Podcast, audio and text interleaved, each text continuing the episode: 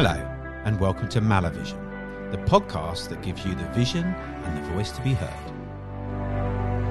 Hello, everybody, and this week um, it's a bit of a different podcast. Um, normally, I'd talk to a guest, but I want to talk to you all about my life story. Well, I guess we'll start at the start. So, when I was 15 months old, I was diagnosed with an incurable brain tumour. And I think that was really hard for me and the family as a whole. Then, when for 18 months, oh blimey, yeah, 18 months, I was put on a course of chemotherapy. This um, stabilised the brain tumour Unfortunately, it, it did leave me blind at the age of two. I think this really affected me um, as a um, as a family and everything. It really affected, you know, how I coped in life and really everything to do with the family dynamic. Well, uh, by 2013, so I was born in 2008, um, and then obviously you do the maths, and then by 2013, I was diagnosed with hydrocephalus. Um, this is water on the brain. So the best way I can describe it is we all have brain fluid, and it is meant to drain um, from the stomach to the brain ventricle, but mine doesn't. So I have a mechanical pump in my head, um, which drains it for me. Sounds really, really like bulky and stuff, but it's not. It's it's really small, compact. You wouldn't even know I had it, even now if you looked at me. Um, anyway, diagnosed with hydrocephalus in 2013, but the fluid kept getting clogged um, in the tubing that drained it. So I had 14 brain revisions, um, including the fitting, so 13 brain re- revisions. On my 12th brain revision, I was diagnosed with suicidal ideation. I think this really, really affected me so massively at only seven years old being diagnosed with this. It's no child needs to face it, nobody needs to face it, let alone a child only seven years old. Well, I was then referred to a um, CAMHS service, Kent CAMHS, but they told me that I was too complex for them. They've never worked with a blind person and they wouldn't touch me with a barge pole. This really made me upset, and this is why I now advocate. Um, although I was only young then, I still remember it, so now I advocate because I think that, that is such a ridiculous excuse not to not to counsel somebody. I was um, put on to the National Cam Slam, but at that age they were more giving counselling to my parents rather than me.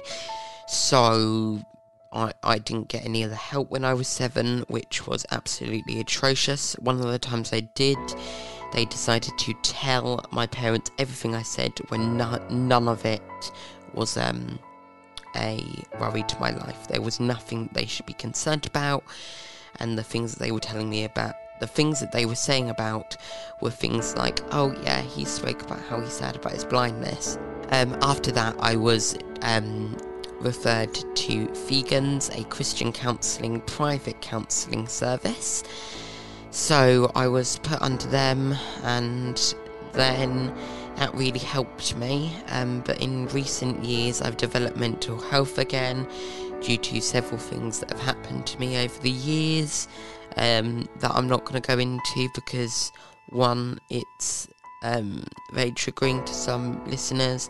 Two, it's not very PG. Three, I just don't really want to talk about it. So I've joined counselling again. I've gone to Fegans again, and do you know, I think it is so helping me get my emotions out and get my feelings out. But I think because of all this, and the reason why I do all of this is to spread awareness about mental health. I think we don't talk about mental health enough. I think enough's enough though. And now more than ever, we need this support.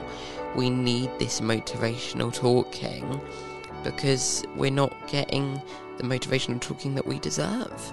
So, yeah, I think since starting this podcast, I've seen a massive help in my mental health and other people's mental health. Um, a question I get asked a lot is who who's my favourite people to interview, um, and that would have probably been Dame Kelly but then people ask, who would I want to interview? And that leaves me with Holly Willoughby um, on obviously the drama that's going on at the moment. I love to talk to her about how she's coping with her mental health. Um, Josie Gibson, um, she's another amazing person. She's so funny, giggly, and never fails to make me smile despite the challenges she may be going through being this morning host or hostess. Um, then there are loads of other people. Gino D'Acampo, this should be happening later on in June. Gloria Hunniford, this will be happening very, very soon. That is in the pipeline. Um, there are so many people, and this podcast is going places. So that was my phone. That now tells me that I have got to go. Thank you guys so much. Um, yeah, I think those are all the people I want to interview, but I'll obviously keep you updated. Thank you guys so much, and I will see you next week for another epic podcast where I am joined by my. Well, for the next couple of weeks, I've got some really exciting podcasts. I've got one with my mum coming up. I've got one with my sister um, and her friend working in nursery life. It's going to be amazing. So stay tuned. Love you.